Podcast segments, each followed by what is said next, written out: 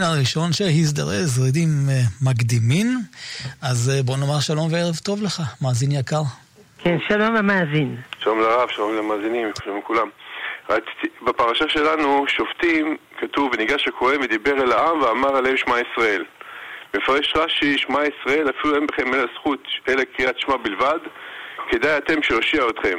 ובמסכת אה, סוטה, דף מ"ב עמוד א', אמר שמעון בר יוחאי, אמר להם הקדוש ברוך הוא לישראל, אפילו לא קיימתם אלא קריאת שמע שחרית וערבית, אי אתם נמסרים בידם. ראיתי באמת בשו"ת שלהם במקום, את המהר"ל מביא, שהוא מביא שאמונה באחדות השם, הם, בזה אנחנו מנצחים את אומות העולם, כיוון שבזה הם דבקים באחד, שמשמעותו היא שהם בלעדו, בלעדו והכל אפס, בזה הם גוברים. רציתי לשאול אם גם אה, חיילים שעדיין לא שומעים תורה ומצוות, יש את הסגוליות של המיליארד שמע ישראל, בשם השם ולהצליח. אם גם להם יש את הסגוליות הזאת, אם אומרים שמע ישראל. ואם אפשר יש עוד שאלה אחר כך. האם אדם שלא שומר תורה ומצוות, אבל הוא מאמין בשם, האם יש לזה ערך? בוודאי שיש לזה ערך. אתה צודק, זה לא ערך שלם, אבל זה בכל זאת ערך גדול. יש עוד שאלה, רב. אה, ראיתי זה פסקי תשובות, אם אפשר, בקר שני, בקנ"ו, מביא שם בשם הבעל שם טוב, שאדם אה, למעשה פוסק את הדין על עצמו. הוא מביא שם את זה בצורה יותר ארוכה, אני לא אגיד כל מה שהוא אומר שם בפסקי תשובות, אבל הוא אומר פשוט יותר, הבנתי שאדם רואה בחברו משהו ש, שבעצם מרים לו, דומה שמה שהוא עשה, והוא פוסק את זה לכף, לכף חובה, אז בעצם פוסק את הדין על עצמו לחובה. אז אם אה, אדם פוסק, את השאלה שלי אם אדם פוסק את עצמו תמיד אה, את, את מה שהוא רואה לכף זכות, הוא ככה מונע מעצמו סבל רב. מעניין. כן, זה גם נכון. אתה שואל האם הדן חברו לכף זכות, זה מביא לו ברכה. כן, פוסק, מונע מעצמו סבל רב. ככה הוא מפסק על עצמו אתה אומר, האם מי שדן חברו לכף זכות, זה מביא לו ברכה. ודאי, אתה צודק. כל מצווה שאדם עושה, זה מביא לו ברכה. וקל וחומר, המצווה הזאת. לדון לכף זכות זה לראות את הטוב אצל השני. רבי נחמן גם אומר שאדם צריך לדון את עצמו לכף זכות. אולי זה בתורה רנ"ב, רנ"ב, אני לא זוכר. כמובן לא לרמות את עצמו, לשקר לעצמו, אבל גם לדון את עצמו לכף זכות. אנחנו לא מלאכי השרת. יש לנו דברים טובים, יש לנו דברים רעים. אם אנחנו שופטים את עצמנו רק הרע הרע שעשינו, אז אין לנו כוח, אין לנו רצון להשתפר. אבל אם אנחנו רואים את הדברים הטובים שיש בנו, אז זה נותן לנו כוח, בסדר. אני לא צדיק הדור, אבל אני לא, לא מקולקל לגמרי. אגב, הבעל שם טוב, יש לו משל לדבר הזה, שאדם מסתכל דרך החלון על חברו, אז הוא רואה את חברו. אבל אם מסתכל על חברו דרך מראה, אז הוא רואה את עצמו. יישר כוח. יישר כוח, תודה. תודה, לילה טוב. נזכיר שוב את מספר הטלפון, נשמח מאוד לשמוע את קולכם. 072-333-2925 או 0338-11925. עד שיהיו טלפונים, הרב שאלה שעלתה ב... ציבור של מתפלל וככה יחד במניין של מנחה ונשאלה השאלה, עוד מעט הסליחות מתקרבות ו... מתי אפשר לומר סליחות? המנהג הוא הרי לומר בהשמעות הבוקר, אבל אנשים שהם עובדים או לומדים, אז קשה להם לקום מוקדם. השאלה, אם כן, סיכום השאלה. רגע, הרב, עוד לא סיימתי, אני תכף, הרב יסכם את השאלה. כן. השאלה היא כזאת, האם אפשר גם להתפלל את הסליחות בשעת הצהריים? השאלה אם אפשר לומר סליחות בצהריים. כן. זאת השאלה. כן, לכתחילה צריך לומר את הסליחות, כמו שאמרת, מחצות. אז יש שהתירו משעה עשר או משהו כזה, בלית ברירה, אף על פי שהפוסקים לא התלהבו מזה בכלל, כי זה עניין של מידת הדין שולטת, מידת הרעמים. אבל יש אנשים, הם לא יכולים, הם עובדים קשה, הם לא יכולים ללכת לישון מאוחר. אה, עכשיו, אה, עכשיו מי שלא יכול לקום בחצות, או באשמורת הבוקר, שזה גם מוקדם מאוד, אז יש לו באמת שתי אפשרויות. או לומר אה, עכשיו, אה, או לומר בשעה עשר בערב נגיד, משהו כזה, או בצהריים במנחה. אז עדיף בצהריים במנחה, כי אין לנו אותה קושייה של המקובלים על מידת הדין שמתוחה. וככה נוהגים הרבה ספרדים. כנראה אלה שדנו היו אשכנזים, השם יברכם. אם היו ספרדים, היו יודעים שהספרדים עושים את זה. טוב. תודה רב, ונראה אם יש לנו uh, מאזין על הקו שמחייג אלינו ותכף מתחברים אליו. אז אנחנו uh, נזכיר שאנחנו בתוכנית uh, של שאלות ותשובות, יחד uh, עם כבוד הרב שלמה אבינר, נשיא ישיבת עטרת ירושלים, ואתם מוזמנים להתקשר אלינו גם דרך הטלפונים הבאים 072-333-2925 03-3811-925, אפשר גם במסרונים שגם עדיין לא הגיעו, 055-966-3991, נשמח מאוד שתעלו לשידור לשאלה. אני רואה שמתעכבים שם, אז אה, אולי אני אשאל את עוד אה, שאלה שפגשתי אותה. לאחרונה אני רואה... אה, הרבה באתרים סיפור על כלב בעפולה שמתלווה כל הזמן לשכן שלו הדתי, והולך איתו, מלווה אותו לבית הכנסת, אה, שומע קידוש וכדומה, והם חושבים שזה גלגול נשמות. מה הרב אומר על הדבר הזה, התופעה הזאת? אה, שני דברים. א',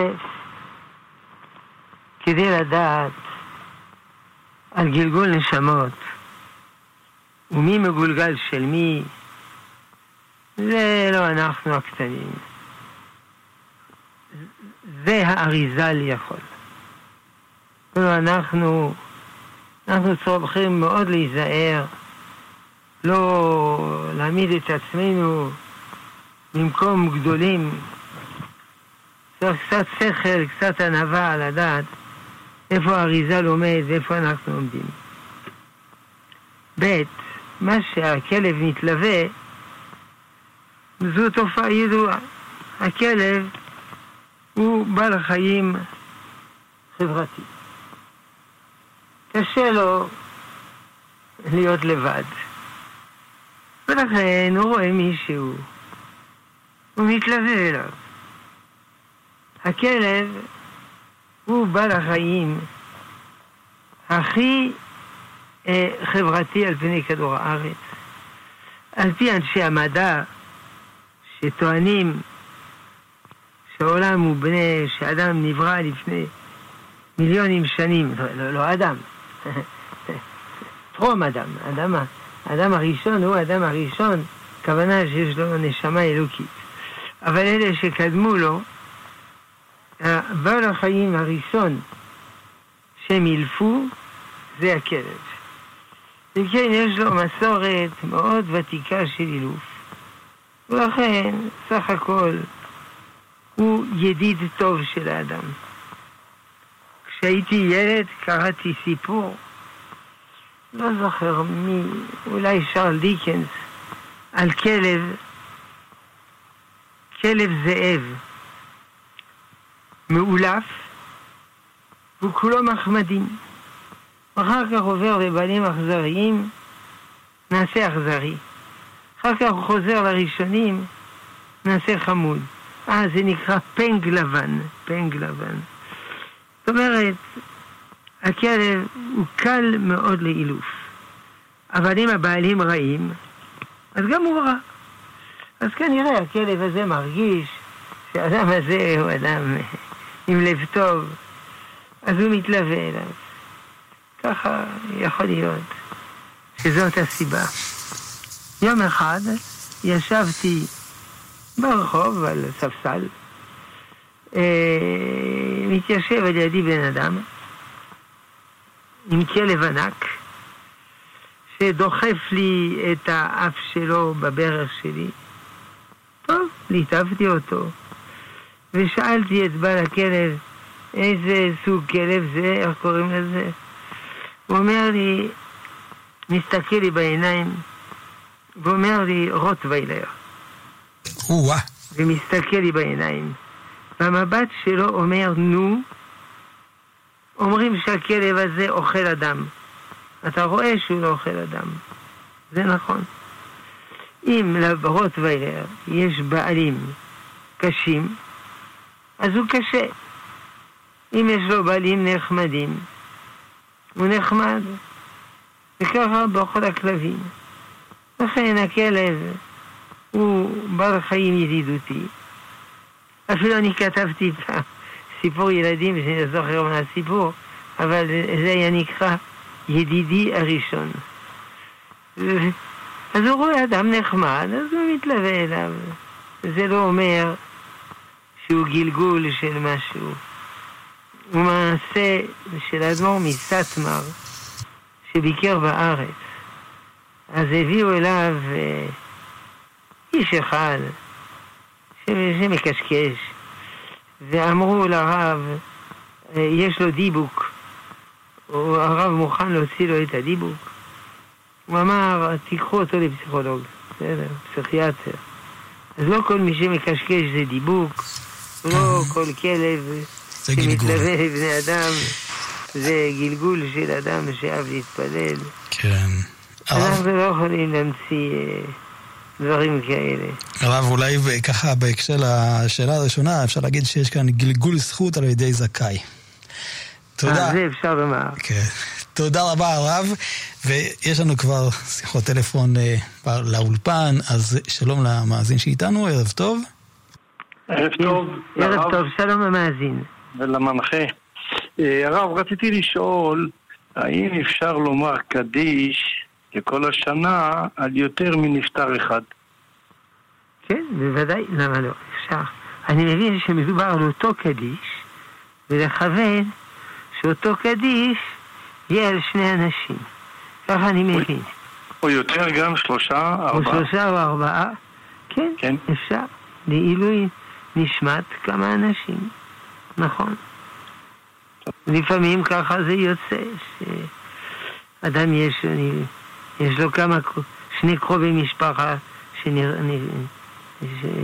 שנפטרו, או שני חברים שנפטרו, אז הוא יכול. אפשר לומר קדיש על חבר? האם אפשר לומר קדיש על חבר? כן, כי הרב אמר חברים שנפטרו. כן, למה לא לומר קדיש על חבר? אפשר לומר קדיש על כל אדם, אבל מי שיש לו הורים, המנהג הוא שהוא לא יאמר קדיש. הורים חיים הכוונה, כן הרב? על אנשים אחרים. כן. כי זה נותן להורים הרגשה מאוד לא טובה. ולכן הוא צריך לבקש, אם הוא רוצה לומר קדיש על החבר, לא משנה על מי, הוא צריך לבקש רשות מן ההורים. תודה רב. נעבור למאזין הבא. שלום, ערב טוב. שלום המאזין. שלום, ערב טוב לכבוד הרב, ערב טוב למנחה. שמעתי את התוכנית שאתם על כלב, ובדיוק לפני זמן קצר, יש לי כלב בבית, וראיתי בפלא יועץ שהוא הלך נגד העניין הזה של גידול כלבים, והוא כתב שם שני דברים. אחד, מונע חסד מביתו, ושני, עובר על ארור. כנראה שמדובר על סוג מסוים של כלב, אבל אני לא הצלחתי למצוא אה, במה הוא עובר על ארור. ככה כתוב בפלא יועץ. כי הוא עובר על ארור בגלל כן. שהוא מזיק לאנשים, והוא מפחיד אנשים. וזה אפילו גמרא, שלעולם לא יגדל אדם כלב רע בתוך ביתו. מה זה כלב רע? כלב רע זה כלב שאו שהוא אה, נושך אנשים, או שהוא מפחיד אנשים. אבל אם לא, אז אין בעיה. היו הרבה יהודים בגלות שנמנעו מלגדל כלב, כי זה היה מנהג של גויים, ולא רצו לעשות דבר שדומה לגויים. אבל מן הדין אין שום בעיה לגדל כלב, העיקר לטפל בו יפה. אם לא מטפלים בו יפה, הוא משתגע, ונושך על ימין ועל שמאל, ונובח על ימין ועל שמאל. אז מי שרוצה לגדל כלב, זה בסדר, אבל שלא יהיה אכזרי כלפי הכלב הזה, שייקח אותו לטיול כל יום, בשעות שאין אנשים, וכן הלאה. אני לא רוצה לדבר על יחידת עוקץ בצה"ל. זה... הכלבים האלה הם כלבים, איך אומרים? כלבים צדיקים. הם כלבים צדיקים, הכלבים האלה. כן. תודה. ומכאן נעבור לעוד מאזין שעימנו על הקו, שלום. שלום עליכם, ערב טוב. הלו? כן, שלום המאזין. או, שלום המאזין. שלום עליכם. שתי שאלות ממש קצרות.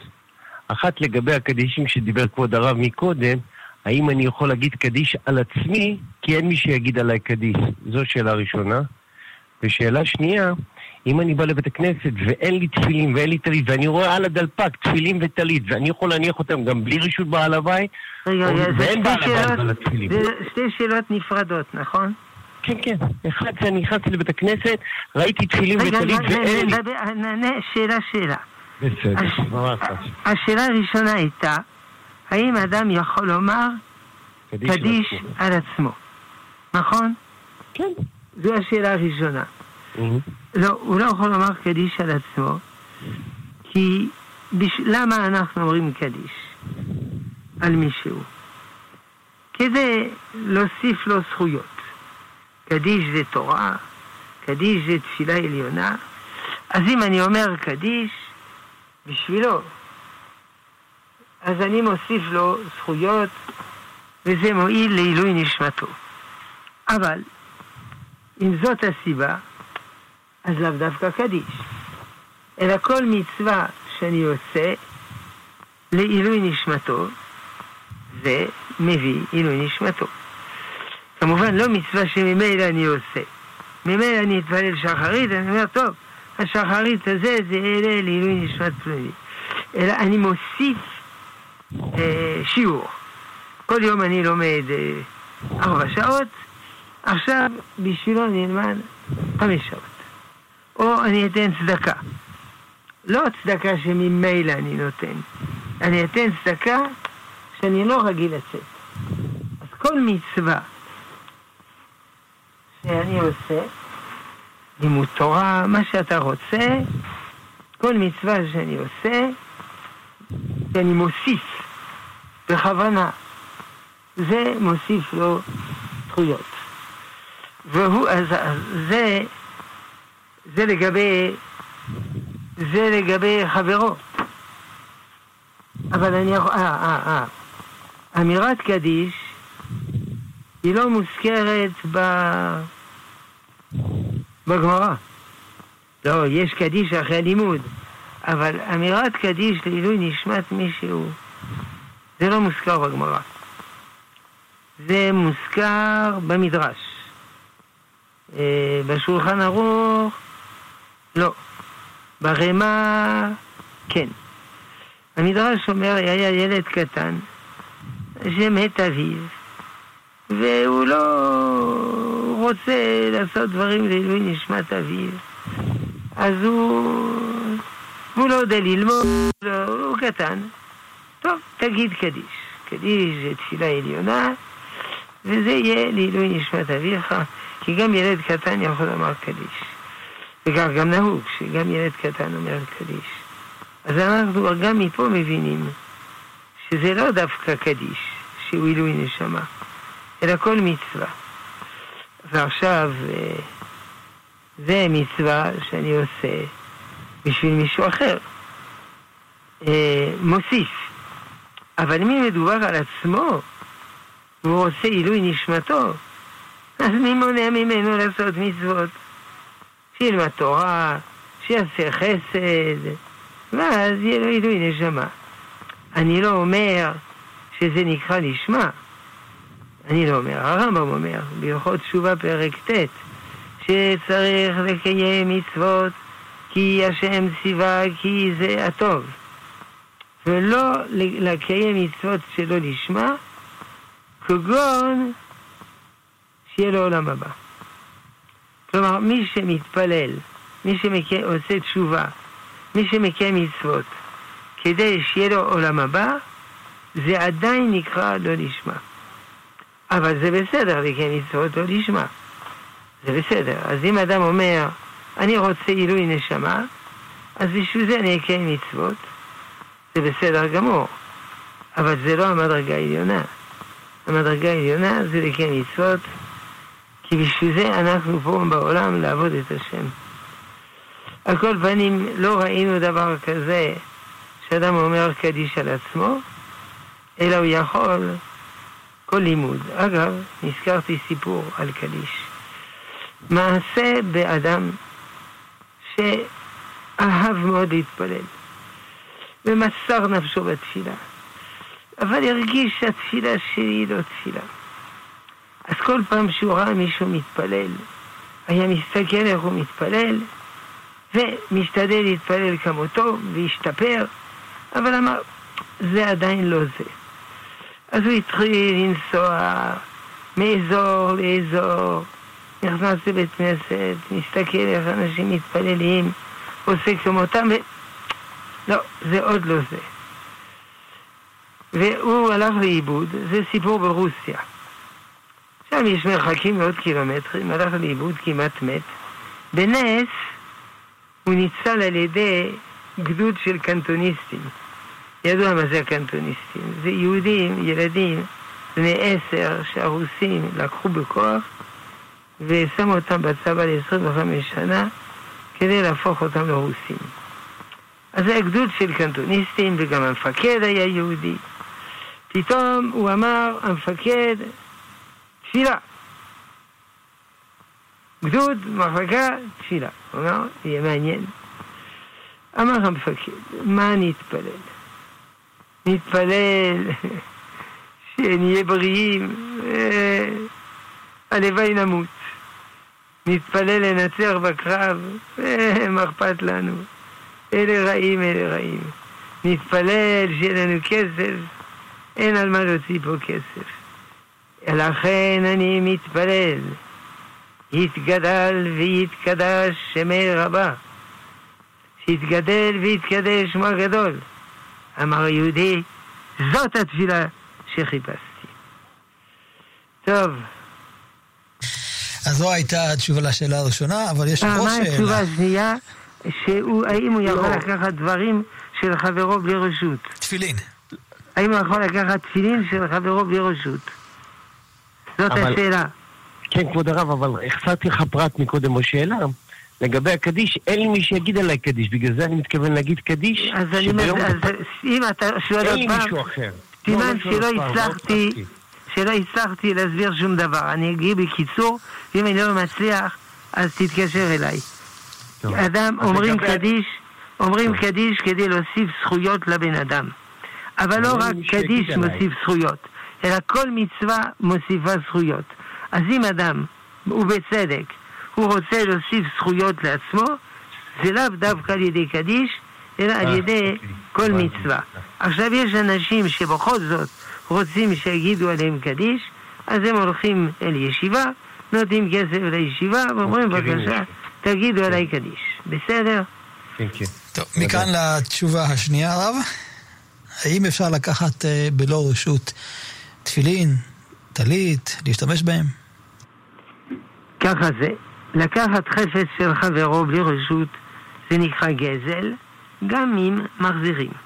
כי גם גונב על מנת להחזיר זה נקרא גזל. לכן אי אפשר לקחת חפץ של חברו בלי רשותו. אלא אם כן, הוא חבר טוב שלי מהסניף, ואני בטוח שהוא מרשה. אז הרבה פוסקים מקילים. עכשיו, אז אם אני יודע שאם אני אשאל אותו, אני יכול לקחת את הליצין, הוא יגיד כן, יש על מה לסמוך. אבל אם אני לא יודע מי הוא מה הוא, אז יש פה נימוק אחר. שניחא לבן אדם שתעשה מצווה על ידו. הנה, הוא שמח. בזכות התפילין שלו והטלית שלו, עשיתי מצווה. אז הוא שמח. אז לפי זה אפשר לקחת. אבל הפוסקים בדורות האחרונים אמרו שזה לא נכון. כי אדם הוא איסטניס, הוא רגיש. אני לא רוצה שמישהו אחר יניח את התפילין שלי ולא יודע, ידביק אותם בזיעה שלו. אותו דבר לגבי טלית. לכן בימינו אי אפשר לקחת. אלא מה צריך לעשות? צריך לגשת למישהו ולבקש ממנו את התפילין שלו. וברוב בתי הכנסת יש גם גמח תפילין. מונחים תפילין בשביל אורחים שאין להם תפילין. טוב. תודה רבה למאזין, תודה לך כבוד הרב. נזכיר את המספרים באולפן 072-333-2925 או 03-381-1925. דנה גזית ממתינה לכם, מקבלת את הטלפונים. אפשר גם במסרונים, זה 055-966-3991. אז נשמח מאוד uh, לשאלות שלכם. בינתיים הרב, שאלה שמצאנו, האם הציור של הקעקועים כיום, שזה נעשה על ידי uh, חריטה חשמלית, האם זה נחשב כאיסור התורה כפי שמוגדר בתורה? כן. קעקוע הכוונה שצובעים על ידי חדירה פנימית. זה לא צביעה חיצונית, אלא צביעה פנימית. ופה זו צביעה פנימית, לכן זה אסור. אומנם זו אופנה שהולכת ומתפשטת מאוד מאוד, אבל זה אסור. אלא יש קעקועים שאפשר לקנות בחנות משחקי ילדים ולהדביק על הגוף וזה מחזיק יום-יומיים. זה לא קעקוע. מה בעצם האיסור? רגע, אני אגמור את המשפט. כן, סליחה. השאלה הכבדה שנשאלה זה איפור קבוע בשביל נשים. יש נשים, משהו לא יפה, אני לא יודע מה הם להם גבות עיניים, אלא זה, הם רוצים לעשות אה, איפור קבוע. האם זה אסור משום קעקוע? זו השאלה הרצינית היחידה. הפוסקים התירו כי הם אמרו שא', קעקוע זה כתיבה וציור. ופה זה רק צבע. ב', הצבע הזה הוא לא מחזיק מעמד לנצח. הוא נמחק אחרי יום יום, אה, לא, שנה, שנתיים, שלוש, לא יודע. לכן בצירוף שני הנימוקים האלה, נשים יכולות לעשות איפור קבוע. כן, מה רצית לשאול? רציתי לשאול, מה האיסור עצמו? מה הבעיה באדם שמצייר דברים... אה, אתה שואל למה אסור לעשות כן, קעקוע. האם בגלל עבודה זרה, או שיש כאן איסור אחר? יש באמת, בתורה לא כתוב למה. אבל רבותינו, יש שהסבירו נכון, כי ככה נהגו עובדי עבודה זרה. ויש אומרים שזה אסור משום שחץ. שחץ הכוונה שאדם רוצה לעשות רושם. הרי למה אדם עושה קעקוע? כדי שיסתכלו, כדי שיראו, כדי שיתעניינו. הוא עושה את זה כדי למשוך את העין, למשוך תשומת הלב, שכולם יראו, או, איזה בן אדם, אה, איזה יופי, לא יודע איזה מה. בוודאי, שזו מידה רעה. שאדם רוצה לעשות אה, רושם על הזולת. אדם צריך להיות צנוע ועניו, ולא לנסות למשוך תשומת הלב. תודה רב, ונעבור למאזין שהתקשר אלינו, שלום לך. כן, שלום המאזין. שלום הרב. האם כשם שרבקה אימנו הלכה לדרוש את השם, האם מה? וקיבלה- האם כשם שרבקה אימנו הלכה לדרוש את השם? וקיבלה תשובה מהשם, גם לנו יש דרך לדרוש את השם ולקבל תשובה ישירות מהקדוש ברוך הוא. על ידי רבנים, או על ידי סגולות, או על ידי דברים אחרים. טוב, תודה. אתה שואל האם אנחנו יכולים לקבל תשובה מהשם. כי אתה צודק. בימינו אין לנו נביאים. אז מי שהייתה לו שאלה, היה שואל את הנביא. והנביא היה עונה לו. אבל עכשיו אין לנו נביאים. הנבואה הסתלקה. אבל הקדוש ברוך הוא לא עזב את עמו, הוא השאיר את תלמידי הנביאים. והחכמים הם תלמידי הנביאים. כלומר, אם אתה רוצה לדעת איזה אורך צריך לציצית, אתה לא זקוק לשאול נביא, אתה שואל את החכמים. ואפילו יש צעד שחכם עדיף מנביא. ולכן, אם יש לך שאלה הלכתית, מוסרית, רוחנית, אמונית, בוודאי, אתה יכול לשאול תלמידי חכמים. אבל אולי השאלה היא אחרת. אני רוצה לפתוח עסק. אני רוצה לדעת אם אני ארוויח או לא. אז האם אני יכול בזה לשאול חכמים? לא. רבנים אינם כלכלנים. יכול להיות. יכול להיות רב שהוא למד כלכלה. אז הוא גם כלכלן, אבל הוא לא כלכלן בגלל שהוא רב. הוא כלכלן בגלל שהוא למד כלכלה באוניברסיטה. ולכן שאלות כאלה, כלכליות או רפואיות, שאלות כאלה, אי אפשר לשאול תלמידי חכמים. הם לא יודעים. אף על פי שככה הרבה אנשים נוהגים, אבל זה לא אומר שזה בסדר. חכמים אינם יודעים את, ה... את הדברים האלה. יודעים הרבה דברים, אבל את זה הם לא יודעים. יש אפילו איגרת של בעל התניא, בסוף, אה, באגרות הקודש, שנמצאות בסוף ספר התניא. אומר, אני מאוד מבקש שתפסיקו לבוא אליי, לשאול אותי שאלות בעניינים כלכליים. אני לא מבין בזה שום דבר. אני מבין שהשאלות האלה מציקות לכם, נכון? היהודים אז היו עניים מאוד, אבל אני לא יודע. תחפשו בכל הגמרא, גאוני עולם. הם לא ידעו דברים כאלה. אף על פי שידעו את הכל, אבל זה הם לא ידעו. זה באיגרת, אה, באיגרת, איגרת כ"ב. הוא אומר שהוא מוכיח אותם. אהבה מסותרת, תוכחה מגולה אהבה מסותרת.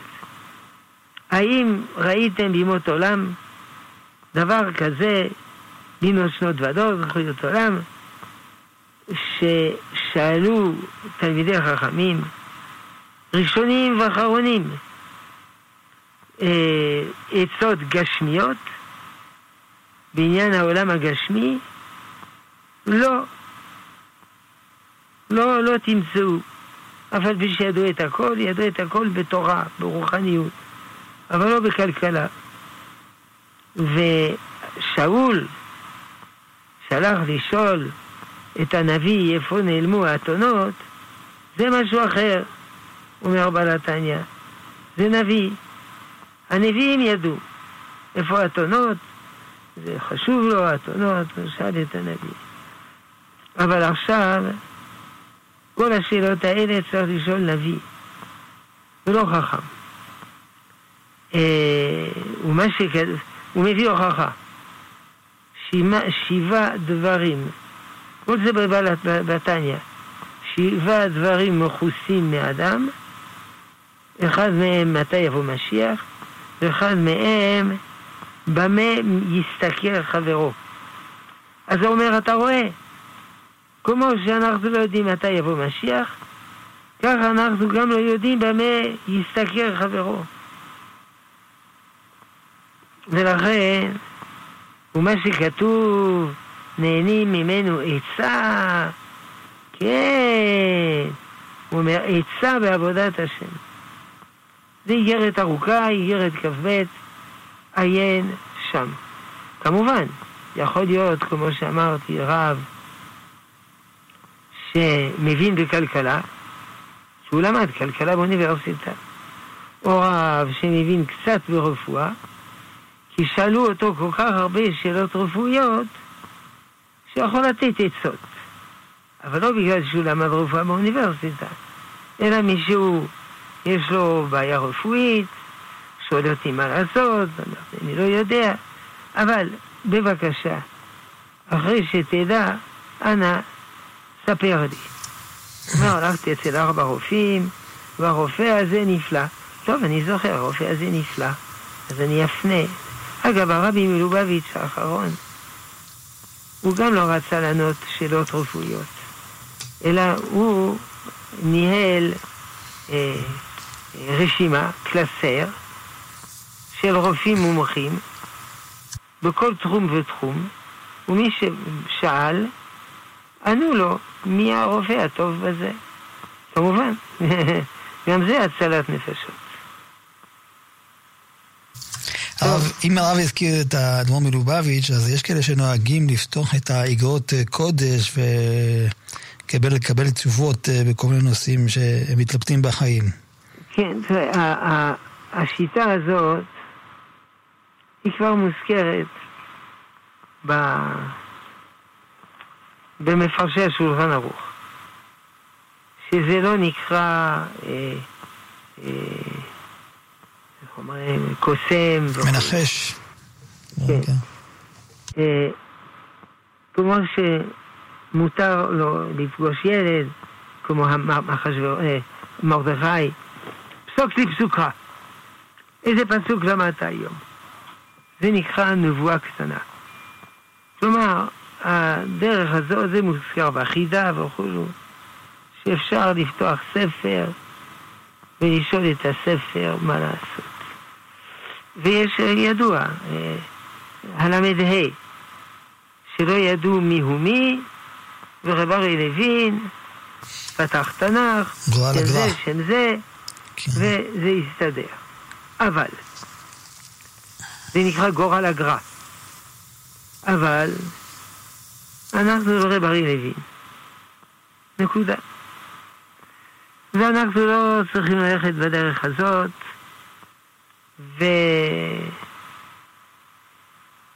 ורואים שזה מנהג חדש. הבעל התניא לא אמר לעשות את זה, וגם גדולי אדמו"רי חב"ד לא אמרו לעשות את זה. זהו, אני זוכר, היה סיפור בזמן השואה, ישיבה, לא ידעו מה לעשות. נשאר במקום ולברוח. אז פתחו תנ"ך כדי לקבל תשובה. אז זה נפתח על הפסוק, תמים תהיה עם השם אלוקיך. איזה יופי. כלומר, אל תשתמש בדרכים האלה. אלעד צריך לשבור את הראש וכו'. ואנחנו לא רב ארי לוין, ואנחנו לא הגר"א, ואנחנו לא האריזל. בסדר. תודה כבוד הרב, יש לנו מאזין שממתין בסבלנות על הקו. נאמר לו שלום ולילה טוב. כן, שלום המאזין. שלום. שומעים אותי? כן, שלום המאזין. שומעים? כן, שלום המאזין! לא צריך לצעוק. אתה שואל אם שומעים ועניתי פעמיים. אז חשבתי שיש בעיה בקו שלך. כן, לא, עכשיו אני אגיד את השאלה. שמעתי מרב מוסמך, הוא תלמיד חכם, שככה, צריך להיזהר שלא יישאר יין מגולה, לפחות בשבת, במטבח, כי יש בעיה של נחשים. אבל, אם היין מבושל, למשל לכרמל מזרחי יש לילות מבושלים ויש מיץ ענבים, זה מבושל. אז אין חשש מנחשים, כי הם לא אוהבים את זה. מאיפה הם יודעים להבדיל אם היין מבושל או לא? נחש זה נחש, הוא לא מומחה ליין. סיכום השאלה. איך אפשר לדעת אם היין מבושל או לא, נכון? לא, לא שאם היין מבושל או לא. איך הנחש יודע אם היין אה, אתה מבושל? שואל איך הנחש יודע אם היין מבושל או לא? כן. יש לו חושים. בעלי חיים, יש להם חושים שלנו אין. לנו יש שכל, שזה שווה יותר מכל החושים, אבל בעלי חיים, יש להם חושים מופלאים. יש אפילו עטלף, אין לו עיניים, והוא מצליח להתנעע על ידי אה, אולטרקול, וחתול שומע במרחק של, לא יודע, 100 מטר. נכון, אתה צודק. בעלי חיים יש להם חושים שלנו אין, אבל לנו יש יותר טוב לאין ארוך, ואנחנו לא מקנאים בהם. אגב, אה, אה, אתה צודק, יש מחלוקת הפוסקים בימינו אם יש עדיין דין גילוי, כי לא מצויים נחשים. זה מחלוקת. יש אומרים לא משנה מצויים לא מצויים, יש תקנה תמיד. יש אומרים לא מצויים נחשים. בארץ עכשיו כמעט שאין נחשים בגלל שהארץ מלאה חתולים. והם הורגים את הנחשים. על כל פנים מה ששאלת זה בעלי חיים שהם חושים מופלאים. ובעזרת החושים האלה הם שורדים. תודה, לילה טוב לשואל, והאם יש לנו עוד אה, מאזין על הקו? כן, מסמנים שכן, אז בואו נשמע אותו, ואת השאלה, בבקשה. הלו? שומעים אותך, כי בבקשה. כן, שלום, המאזין. שלום לחכם. אני לא חכם, אבל אני עונה מה שאני יודע. אז מה אני אגיד לך? רב, רב זה מילה פרסית. אני מעדיף להגיד חכם אם לא אכפת לך. אה, טוב. תודה. אה, בפרשה, בבקשה, אם אפשר להתחיל לשאול, בפרשה כתוב אה, שאם יפלא ממך דבר למשפט, ובכל מיני תחומים, אז על- עליך לקום ולעלות אל המקום אשר יבחר אדוני אלוהיך. זאת אומרת, לכאורה התורה, היא אומרת, המציאות שהחכמים, אותם חכמים שפוסקים את הדין, הם צריכים לשבת ביחד, במקום אחד, האחד, שכמו שכתוב, לשכנו תדרשו ובאת שמה, אם אין נביא אז אתה בעצמך תמצא מקום, ו- והם צריכים להגיד לך את דבר המשפט, וגם אחר כך התורה מדגישה בפסוק הבא, בפסוק י', אומר, ועשית על פי הדבר אשר יגידו לך מן המקום ההוא אשר יבחר אדוני, לא סתם. לא סתם איזה רב יושב, אני לא יודע איפה, במרוקו, האחר יושב בפולין, כל מיני, כאילו, עכשיו אנחנו נגיד פה בארץ ישראל, אז לפחות שיהיה, אם, אם לא דורשים מקדש, לפחות כל החכמים האלה, לא זו בלבד שהם לא מזרע אהרון הכהן ולא מחזרים אחרי כהנים שהם יהיו החכמים הראשיים, אלא גם לא מתאחדים ביחד לשבת ולהגיד את הדין. יעני, למעשה יוצא מכאן, וישי, זה בעצם השאלה. האם, האם היום בימינו, כיוון שאין מקום אשר בחר אדוני, ואנחנו גם לא דורשים מקום, אז ממילא השמיעה לחכמים היא בעצם לא על פי התנאים של התורה, ולכן היא לא דאורייתא. אתה מסכם את השאלה. אתה שואל, האם יש מצווה מן התורה לשמוע על החכמים שלא יהיו בגלל הנקודה הזאת.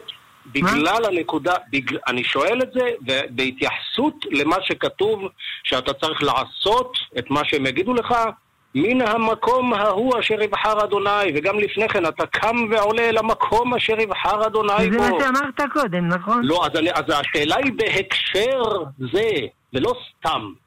בהקשר זה, זה, בהקשר זה, האם יש מצווה לשמוע לחכמים שהם לא במקום אשר יבחר וכולו וכולו, האם זה מצווה מן התורה או לא? זאת השאלה. כן, כן. זה מחלוקת הדבר הזה. עיין בספר החינוך שמעלה את השאלה שאתה שואל, והוא דן האם יש לא תסור מן הדבר, אשר ילך על שמאל, לגבי החכמים של, של כל הדורות. זו שאלה גדולה מאוד, ספר החינוך מדבר על זה, וגם בקובץ שיעורים של רבי וסרמן, הוא מסכם את השיטות, כי אני רואה שהשאלה הזאת מעניינת אותך, ובצדק. הבנתי. אבל, רגע, אפשר... אני יכול לענות, תגמור לשאול אחר כך, אל תפריע לי כשאני עונה. אה, בסדר, לא, אני יודע, הזמן קצר, בסדר, סליחה. לא, אני לא אכפת לי, אבל אל תפסיק אותי באמצע. בסדר. זה, זה מחלוקת אם זה מן התורה או מדרבנן, אבל זה לא משנה. עכשיו, כמובן, גם אם אני אחליט שזה מצווה מדרבנן, גם מצוות מדרבנן צריך לקיים, ברור. וגם אם לא הייתה מצווה מדרבנן, הרי כדי לפסוק הלכה יש תנאי, וזה לדעת הלכה. מי שלא יודע הלכה, ודאי שהוא לא יכול לפסוק הלכה. זה בדיחה, הדבר הזה. אז צריך לשאול מי שיודע יותר. למשל, אם אני לא רופא, אני לא יכול להחליט אה, דברים רפואיים, בשביל זה אני לא צריך פסוק, אני לא צריך כלום. זה סברה. למה לקרוא? סברה. יש על זה איגרת של הרב סולובייצ'יק, שהאם הוא, הוא מוכן לשבת עם הקונסרבטיבים וכולו וכולו, אז הוא אומר, לשבת עם, עם, עם אדם זה רק אם הוא תלמיד חכם. אם הוא לא תלמיד חכם, אין לי מה לשבת איתו. יש עוד תנאים, אבל זה אחד מן שלושת התנאים. אז אם אדם הוא לא רופא, אני לא אשאל אותו אם לעשות ניתוח או לא. ואם אדם הוא לא תלמיד חכם, אני לא תלמיד חכם, אז אני לא אחליט לבד. זה, זה בדיחה הדבר הזה. באגרות החזון איש, הוא נשאל גם את השאלה הזאת. האם אני יכול לחלוק על הפוסקים? הכוונה, פוסקים גדולים. הוא אמר, אז הוא עונה, תראה, אתה לא חייב לעשות דברים כדי להתאשפז. כלומר, מי ששואל שאלות כאלה, חסר לו משהו בראש. אה, זה נכון, אבל אפשר אולי באמת לרכז אולי, זה, זה אני הבנתי את העניין הכללי. אבל באמת, אני רציתי באמת לשאול, איך זה שאצל חכמים, אה, שכתוב בתורה אותות ותותפות, הם קוראים לזה תפילין. כאן, כי יפלא ממך דבר למשפט, בין דם לדם, בין דין לדין, בין נגע לנגע, ואצל החכמים יש את המילה הלכה. לכאורה היה צריך להיות פה בתורה, ובין הלכה להלכה, אה, וכולי וכולי, כאילו, הכל השתנה, והחכמים אומרים, שמע, שמע לנו, שמע לנו, ובעצם... רגע, אני חושב... כאילו, אפילו לא יושבים ביחד. אתה שואל שאלה אחרת. אתה שואל... או שאתה חוזר על אותה שאלה, ואם זו שאלה אחרת, אתה אומר, האם לשמוע לחכמים זה רק אם הם יושבים כולם באותו מקום. זה כן, השאלה כן, שלך. כן, למשל, כן. מה זה למשל? זה השאלה כן, כן, שלך. כן, כן, כן. גם זה עם החכמים. טוב, קודם כל, אם אין מחלוקת בין החכמים, אז אין פה שאלה, כמובן. הם עצמם מחויבים. אתה יכול לתת לי לדבר החכם. בלי להפסיק אותי כל פעם. לא? אתה יכול לתת לי לדבר בלי להפסיק אותי כל פעם. תגמור לומר מה שאתה רוצה, אחרת תפסיק אותי. אגב, כדי לדעת לא צריך להפסיק בן אדם באמצע, זה לא מדאורייתא, זה לא מדרבנן, זה סתם מפריע. אז בבקשה, תגמור לדבר, אחר כך תן לי לדבר. אני שותק, אני שותק. אני אומר, האם חייבים לשמור על החכמים כשהם לא ישבו ביחד. אה, כשיש מחלוקת. יש דברים שאין מחלוקת. כולם מסכימים שאסור לכתוב בשבת וכו'. אה, פה רוב הפוסקים אומרים שזה מדרבנן. כי מה שצריך ללכת אחרי הרוב זה רובו מתוך כולו. כלומר, שכל החכמים ישבו יחד, שמעו כולם את דברי כולם, הקשו כולם קושות כולם על כולם, ובסוף, אחרי שכל אחד אמר מה שיש לו לומר וכל אחד התווכח, סופרים, זה הרוב שהתורה דיברה עליו, שזה רובו מתוך כולו. וזה לא קיים בימינו.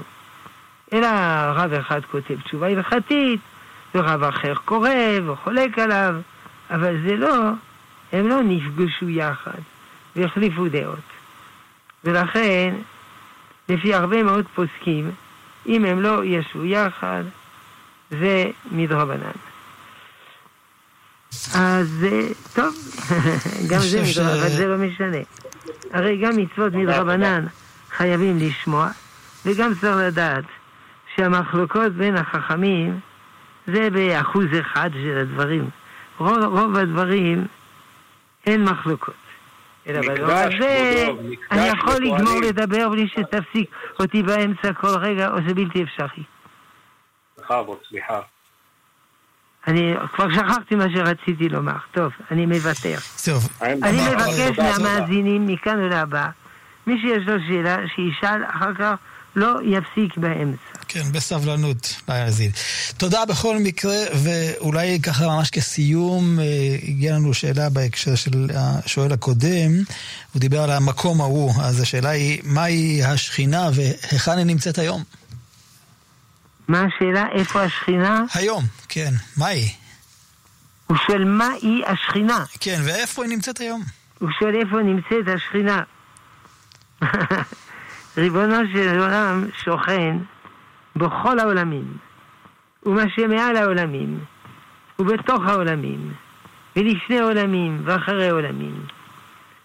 הוא שוכן בדומם, בצומח, בחי ובמדבר, אלא יש מדרגות. הוא שוכן באדם יותר מבהמה, ובהמה יותר מהצמח.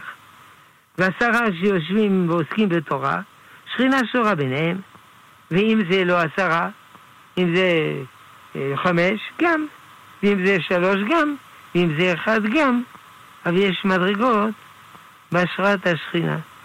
והשכינה שורה בתוך עם ישראל, אפילו כשאנחנו חוטאים, השוכן איתם בתוך תומותם.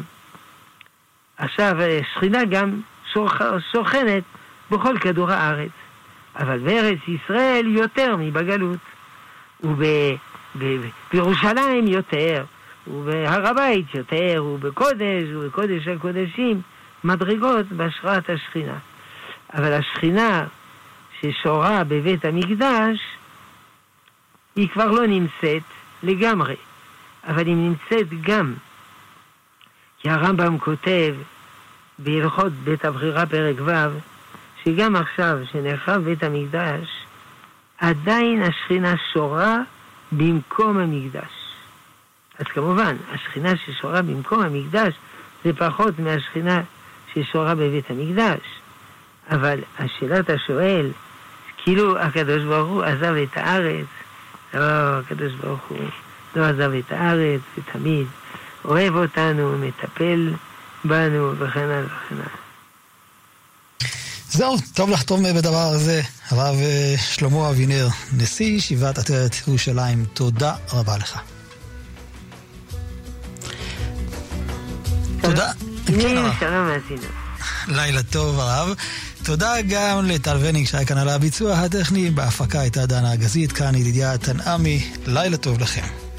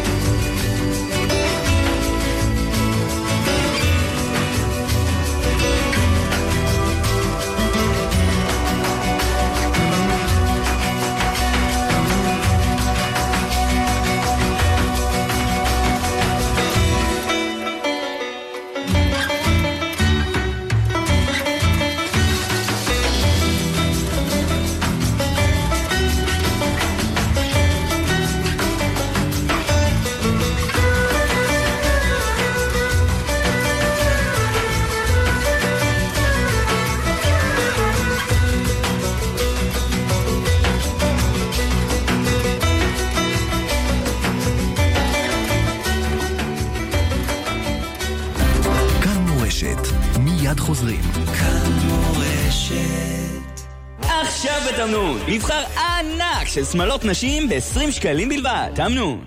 חיוך מושלם זה מנורה. השתלות שיניים עושים במנורה. המרכז להשתלות שיניים. לייעוץ וקבלת מחיר מפתיע, חייגו, כוכבית 8021. מתחשבים בבני תורה, כוכבית 8021. עכשיו בתמנון, מבחר ענק של שמלות נשים ב-20 שקלים בלבד. תמנון. כאן מורשת